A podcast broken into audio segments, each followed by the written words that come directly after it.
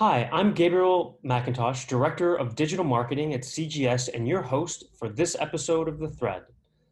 I'm here with Michael Mills, Senior Vice President, Global Sales for the Contact Center Division at CGS. Mike is going to discuss the trends and predictions around the business process outsourcing landscape due to the pandemic. Hi, Mike. Welcome to The Thread podcast. Thank you for having me. So I have a few questions and I'll just get started. Are clients beginning to discuss rebalancing their global footprint in terms of not being overly dependent on a specific geography for customer service? Yes, it's a very good question, especially in the times we're in right now, and it's absolutely, the answer is yes. And most probably for two specific reasons that we're seeing over the past 3 or 4 months since the pandemic hit globally. One has been overall customer buying trends. So the fact that buying from brick and mortar stores versus shopping online has increased exponentially because of, again, state and country shutdowns. And even now, as states and countries have begun to open up, there are still different phases that, for instance, in the United States, that each state is going through. So because of that, customers have actually acquired a taste for online shopping, which has then increased the need for global expansion, because again, there's customers all over the world for some of our major clients. So it's customer buying trends. And then the other key trend has been the fact, of course, we've seen the large layoffs and furloughs and unemployment impacts that have affected companies worldwide. So what is happening is we've had many new customers come to us in the last couple of weeks where the layoffs and the furloughs, unfortunately, are not going to cease. And as a matter of fact, 40% of the jobs that have been lost are never coming back. So customers now have a bigger need for outsourcing and a bigger need to not only rebalance, but reassess their global footprint coverage. Are companies more open to keeping a significant percentage of agents in a work from home capacity for the foreseeable future than maybe they have been in the past? That's been an interesting dynamic that we've seen depending on the industry that you're talking about. So prior to the pandemic, the retail industry in particular used a lot of work at home agents, and they used them mostly from internal sources, not outsourcing. So even though, as we know, that the retail industry was hit severely just because they had to shut down, they had to lay off people, but a work from home model was inherently strong within the retail industry. But outside of that, it was predominantly brick and mortar support versus work at home. What we have found since we had to quickly adapt to a work from home environment because of the shutdowns that occurred globally, what we've seen is an interesting trend. We've seen higher productivity from the agents. We've seen, of course, greater flexibility and scalability because, unlike in the past, when you were constricted and limited to the number of seats or space you had in a brick and mortar facility, now with a work from home environment, there is no limitation. So clients are seeing increased productivity. We're seeing increased productivity, but also now we're able to quickly scale up and down as needed, more so than we could in a traditional brick and mortar environment. Now, I will say that for the financial industries and for healthcare, especially around PCI compliance, there are some risks and some limitations there because, of course, transitioning from a brick and mortar facility in a clean desk environment that PCI requires, that's a little more difficult to manage in a work from home environment. You can put audio and video in every single work from home house or wherever the agent's being supported from or working from, but that can drive up costs and you have to pass that back to the client. So, but yes, there is a definite increase in interest and acceptance of the work at home environment versus the traditional brick and mortar. Have new areas of contact center services come to light resulting from the global pandemic? I mean, did the sudden move to social distancing and work from home lead to unforeseen challenges by companies that made them seek a new or added BPO service? That's also been an interesting trend. So I wouldn't say that new contact center services have come to light in terms of the pandemic. It's really been clients that normally would not need existing services or outsourcing services at all that's what we've seen. And going back to the first question you asked, the trends that are driving that is where the companies have had to lay off their own internal resources, and because of their reductions in revenue that they're seeing, they're not going to be hiring them back, unfortunately. So that right there has triggered a need for additional outsourcing or new outsourcing support. And in some cases where there's been increases in volumes due to the previous answer I said about the increase in online shopping or online consumer buying trends, clients need after-hour support, or now they're having to expand from local normal business hours, of course, because when customers were going into stores and they needed support, and either someone, an employee, or someone was looking online, normally those buying trends would happen during normal business hours. Now that's happening 24/7. So we are seeing increases resulting from the global pandemic in companies that are seeking outsourcing, and also expanded hours and increase to help offset some of the volumes they're getting. As far as the social distancing is concerned, again, that's impacted, of course, the brick and mortar facility support that we have. So we've gone to work from home, which that eliminates that impact. But I will say that once the shutdowns start ceasing and people start going back to the offices, that's where social distancing is going to have the impact, because what was a traditional office is now not going to be that way. The people are not going to be able to congregate in conference rooms. Desks are going to have to be separated apart. There's going to be less space for people to work in. And if companies don't institute a work from home model, there's going to be less employees to do the work. So from an outsourcing perspective, you know, we're there to help support those clients, and we're seeing an increased trend in those BPO services because of that. Are companies looking to accelerate technology adoption of tools like AR, AI, chatbots, and automation to be able to swiftly recover from the pandemic and better support customers? Are there any technologies that clients view as temporary crisis fixes versus ones that are gaining a real foothold for post-pandemic service? Interesting enough, there really hasn't been a significant shift pre-COVID-19 to where we are right now in terms of companies looking to accelerate technology adoption of tools, and two reasons for that. Even prior to the pandemic, when you look at whether it's augmented reality or you look at artificial intelligence or you look at chatbots, there's a cost to that. And anytime a CFO, CIO are looking at the overall business case of implementing those kind of technologies, conversely looking at the types of support they're providing, the volumes that are coming in, the number of customers they reach out to, whether it's business to business or business to consumer, there is a return on investment. There's an ROI, or total cost of ownership, assessment they have to do. And even during the pandemic, of course, with reduced revenues, with higher levels of layoffs and furloughs, and really customers not knowing where month to month they're going to be in terms of cost optimization and revenue, incoming revenue streams, there really hasn't been an appetite or interest in new technologies at this point. So the answer to that question is no.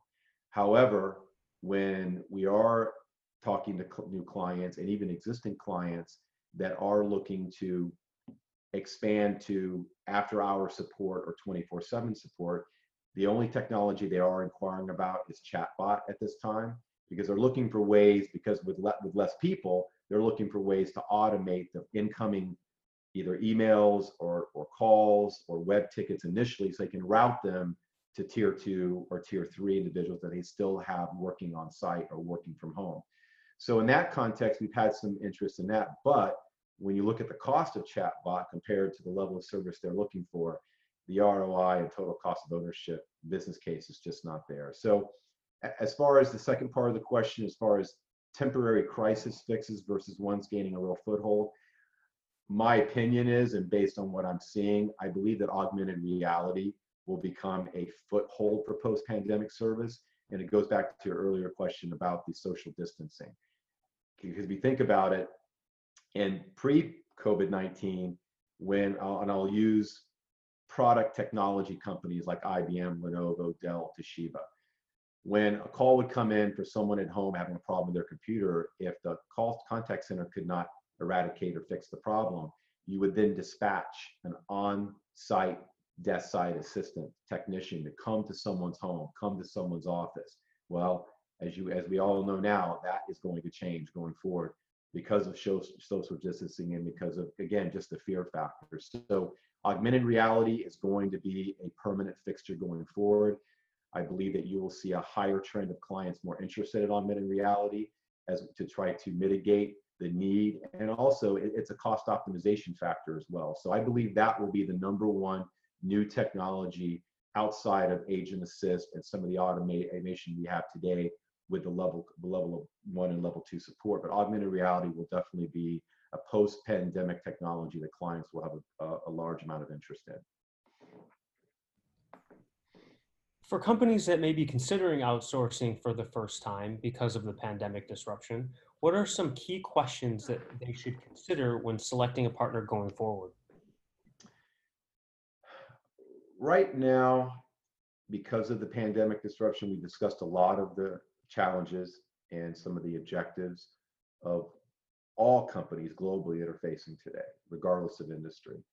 So the key questions and the key objectives that a customer should be asking is right off the bat is, if you're in a work from home environment, what is the data privacy and data security technologies and infrastructure that a partner has in place? Because again, I mentioned earlier about PCI compliance, HIPAA compliancy. Now again, when it comes to your technology, one thing that CGS did even prior to the COVID-19 situation was preparing for force majeure events, such as natural disasters, such as power outages. So our infrastructure and technology was already in place to support force majeure events. And in this case, even though it was not a weather-related event or a natural disaster, it was an event that caused brick and mortar facilities to shut down, at least people from being able to go to those brick and mortar facilities. So data privacy and security infrastructure should be the number one question that customers ask when they're talking to a partner about outsourcing, because right now and for the foreseeable future, you're going to have a minimum of 40 to 50% of the workforce remaining work from home. That's just going to be the hybrid new normal going forward as far as BPO call center support is concerned. Also, another question should be, how quickly can a BPO partner ramp up and transition and train and hire effectively? Because again, right now, all companies are in some sort of crisis mode, and they don't have the luxury of 30, 60, 90 days to go through the standard process of hiring, recruiting, training, onboarding, and ramping up. So we have, because of our technology, because of our preparedness for this, we have expedited our ramp up procedures. So now we're able to ramp up clients in less than 2 weeks. And again, quality is the number one priority, but again, that is a question you need to ask clients, or you need to ask clients as well as clients asking the partners, how quickly do you want to ramp up and how quickly can you ramp up? And then probably the last key question is ability to scale, because right now there's so many unknowns with the demand and the volumes. They're going to be fluctuating. Of course, every customer likes stability, but right now there is not stability in the environment today. So a partner is going to be able to need to scale, to be flexible, and to be nimble in terms of ramping up and down with the number of people, and also adapting to spikes in call volumes and reductions in those incident volumes that can impact the quality of the service and the overall customer experience. So what is your vision for the next 6 to 12 months? What do you envision the post-COVID-19 call center or BPO services to look like?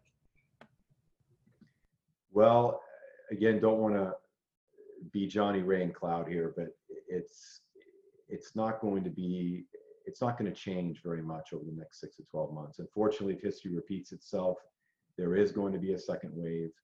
We've already seen just in the last 48 hours increases in coronavirus cases across the United States in particular, as well as there are certain global centers and global countries that are also experiencing spikes as the lockdowns and people start going out again and the opening up of stores and facilities and offices. So unfortunately, we have to be prepared for that. So In the first wave of the pandemic, CGS, as I mentioned earlier, was well equipped. We were able to transition our entire global workforce from a brick and mortar environment to a work from home environment in less than 3 weeks. So that is something that we're going to have to be prepared for. Again, I was saying earlier that you are going to have to maintain a certain hybrid model of consultants and agents in a work from home environment. That is part of the contingency as we look ahead to the next six to 12 months.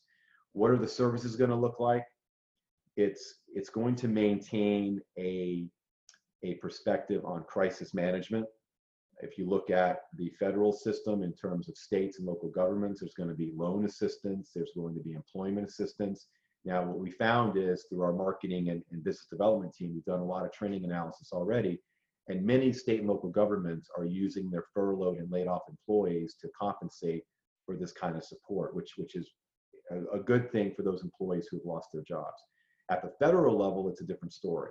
So federal banks are going to need customer remediation support across other industries. They're going, as I mentioned earlier, they're going to need after-hours support and expansion of services to handle peaks and valleys and peaks and declines in their support volumes coming in.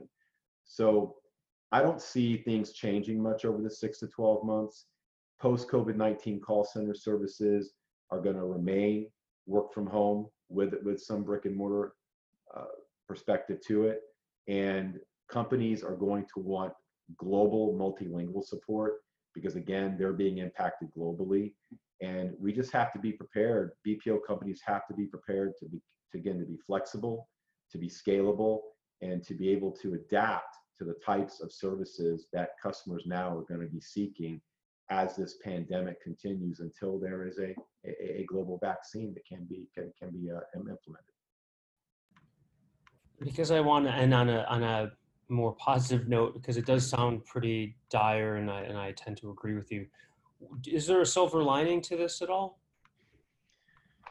Well, you know, I am the half full glass of water kind of guy, like I feel you are too. And again, I think what makes us stronger as a people and as a country and again globally is that we overcome the challenges that face us. And when you think about what every single individual is going through, either on a personal or professional basis, when it's important that you look at what will become post this pandemic and how people will adapt to the changing world, which we're seeing every day.